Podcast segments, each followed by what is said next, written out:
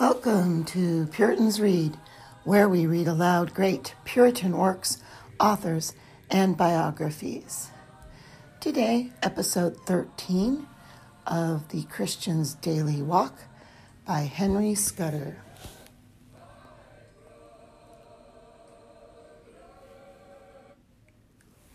Presumption and turning the grace of God into lasciviousness. Jude 4 continuing in sin that grace may abound. Romans 6 1 through 2. Mr. Scudder is giving us rules for self examination from the gospel of Christ. Continuing, making light of Christ, not esteeming him as the pearl of great Christ, price, and being willing to part with all to obtain it. Matthew 13 45 46 slighting the benefits of redemption, Luke 14, 16 to 20, such as peace with God through the blood of Christ, the gift of the Holy Spirit as sanctifier, meetness for and a title to the kingdom of heaven, and communion with God in the way to it. Undervaluing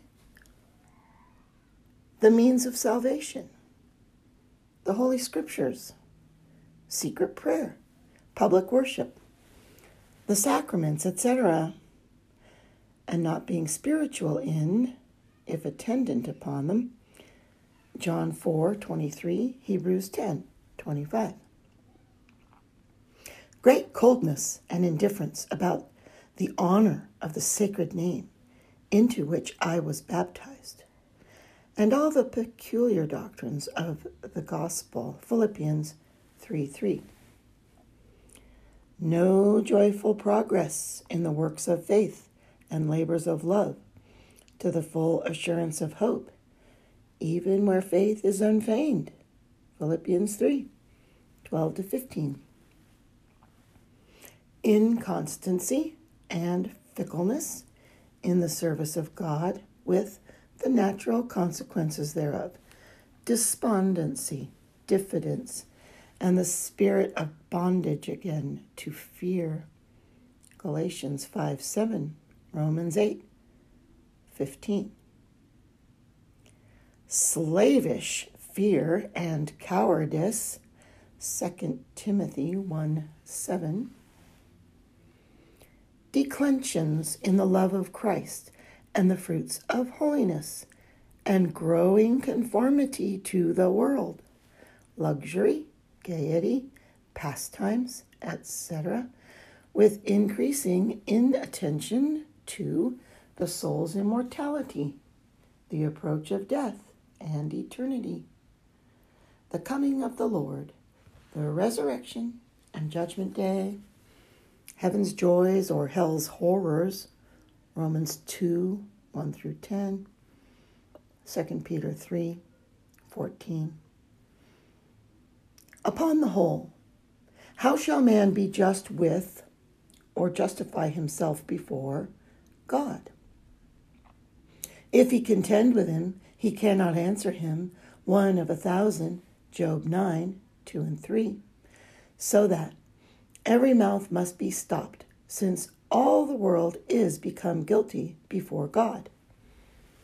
Being justified, if ever, freely by his grace, through the redemption that is in Jesus Christ, whom God hath set forth in the most illustrious manner to be a propitiation through faith in his blood, etc. Romans 3 19 to 27. Beware, therefore, lest that come upon you which is spoken of in the prophets. Behold, ye despisers, and wonder, and perish. Acts 13 40 41. Examine yourselves, whether ye be in the faith. Prove your own selves. Know ye not your own selves how that Jesus Christ is in you, except ye be reprobates? 2 Corinthians 8 5. self judging for sin, the evil nature and effects of sin. Thus, having, by God's holy law, found out your sins, you must arraign and accuse yourself, as it were, at the bar of God's tribunal, representing your sins to your mind as they are, in their heinousness and mischievousness, according to their several aggravations. First, consider sin in its nature. It is a moral evil, an irregularity in the soul and actions, and enmity to God, the chief good. It is the worst evil, worse than the devil and Satan. He had not been a devil, but for sin. Worse than hell, which, as it is a torment, is caused by sin and is only contrary to the good of the creature, whereas sin itself is contrary to the good of the Creator. It is such a distemper of the soul that the scripture calls it wickedness of folly, even foolishness of madness. Ecclesiastes 7:25. Secondly, considering from whence sin in man had its original, even from the devil. John 8:44. Genesis 3. Who is the father of it? It came and comes from hell. James 3:15. Therefore is earthly, sensual, devilish. Whensoever you sin, you do the lusts of the devil. Thirdly, consider the nature of the law whereof sin is a transgression. A law most perfect, most holy, just, and good. Romans 7:12, Galatians 3:21. Romans 8:3, which would have given eternal life to the doers of it had it not been for this cursed sin. Fourthly, consider the person against whom sin is committed, whom it highly offends and provokes. It is God. Psalm 51 4 To whom you owe yourself and all that you have, who made Acts 18:28 and does preserve you and yours, who, though you have sinned, desires not your death. Ezekiel 33:11. Nor afflicts you willingly, but had rather that you should humble yourself, repent, and live. Who, that you might be saved, gave his only begotten Son to death to ransom you. John 3:16. Who by his ministers makes known his word and goodwill towards you, making proclamation that if you will repent and believe, you shall be saved. Yea, entreats you by his ministers to be reconciled to him. 2 Corinthians 5:20. It is that God who is rich in goodness, forbearance, and long suffering, 2 Peter 3 9, waiting when you will return that you may live who, on the other hand, if you despise this his goodness and shall continue in your sin, thereby provoking the eyes of his glory, Isaiah 3 8, is a terrible and revengeful God, Nahum 1 2, who, if you still err in heart and will not walk in his ways, has sworn in his wrath that you shall not enter into his rest. Hebrews 3:11. Who in his wrath is a consuming fire. Hebrews 12:29. and is ready and able to destroy body and soul in the eternal vengeance of hellfire. Matthew 10 Fifthly, consider sin in the evil effects of it, namely, it brought a curse upon the whole creation. Genesis 3:17. Romans 8:20.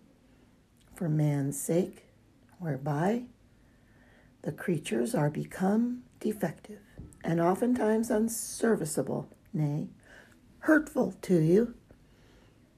From your sins come all manner of diseases and afflictions that ever befell you. This your sin, until it be repented of and pardoned, makes you hateful to God. Psalm 11:5 separates between you and God. Isaiah 59 2 causing him to withhold good things from you. Jeremiah 5:25 and to inflict evil upon you even in this life. It defiles the whole man. Titus 1:15 and every renewed act of sin does strengthen the body of sin and works a decay of grace in you, though you be regenerate. And if it be gross iniquity, if it does not benumb and sear your conscience, yet it will wound it and break the peace thereof, if it be tender, vexing it as motes do your eye, or thorns your feet. Psalm 51, causing terrors and doubtings of salvation. God's withdrawing his favor and loving countenance from you, and if you be not in Christ, it will in the end bring upon you everlasting damnation. Matthew 25 46, Revelation 11 8. Sixthly, consider the ransom for sin, who paid it, and what was paid. Consider Christ Jesus, who he was, and what he did and suffered to take away your sin. He, the only Son of God, very God, did veil his glory for a time and left heaven to dwell in the tabernacle of human flesh, taking upon him the estate of a servant. Philippians 2 6 to 8. He was poor, despised of men, Isaiah 53 3. Persecuted from the manger to the cross, made to shed tears abundantly, yea, so tormented with the sense of God's wrath for your sin, that for very anguish he did sweat, as it were, drops of blood. Luke 22 44. He was accused, condemned, spit upon, mocked, buffeted, and scourged by wicked men. Matthew 27 1 through 31 made to bear his own cross till for very faintness he could bear it no longer. Mark 15:21. Then he was crucified between thieves, dying the most accursed death, Galatians 3:13, and which to him was more than all the rest. He, in his human apprehension, was forsaken of God, crying out, my God, my God, why hast thou forsaken me? Matthew 27 46. Now, you may be assured that if the justice of God could have been satisfied and your sin expiated and done away by a less price, Jesus Christ, his only Son, would never have been caused to pour out his soul a sacrifice for your sin. Isaiah 53 10 and 12. This looking by the eyes of your faith upon Christ, whom you have pierced, Zechariah 12:10 will at once show you the greatness and hatefulness of your sin, which required an infinite ransom, and the infinite love of God in Christ towards you, even when you were his enemy, in providing for you a sure remedy which will free you from both the guilt and power of this sin.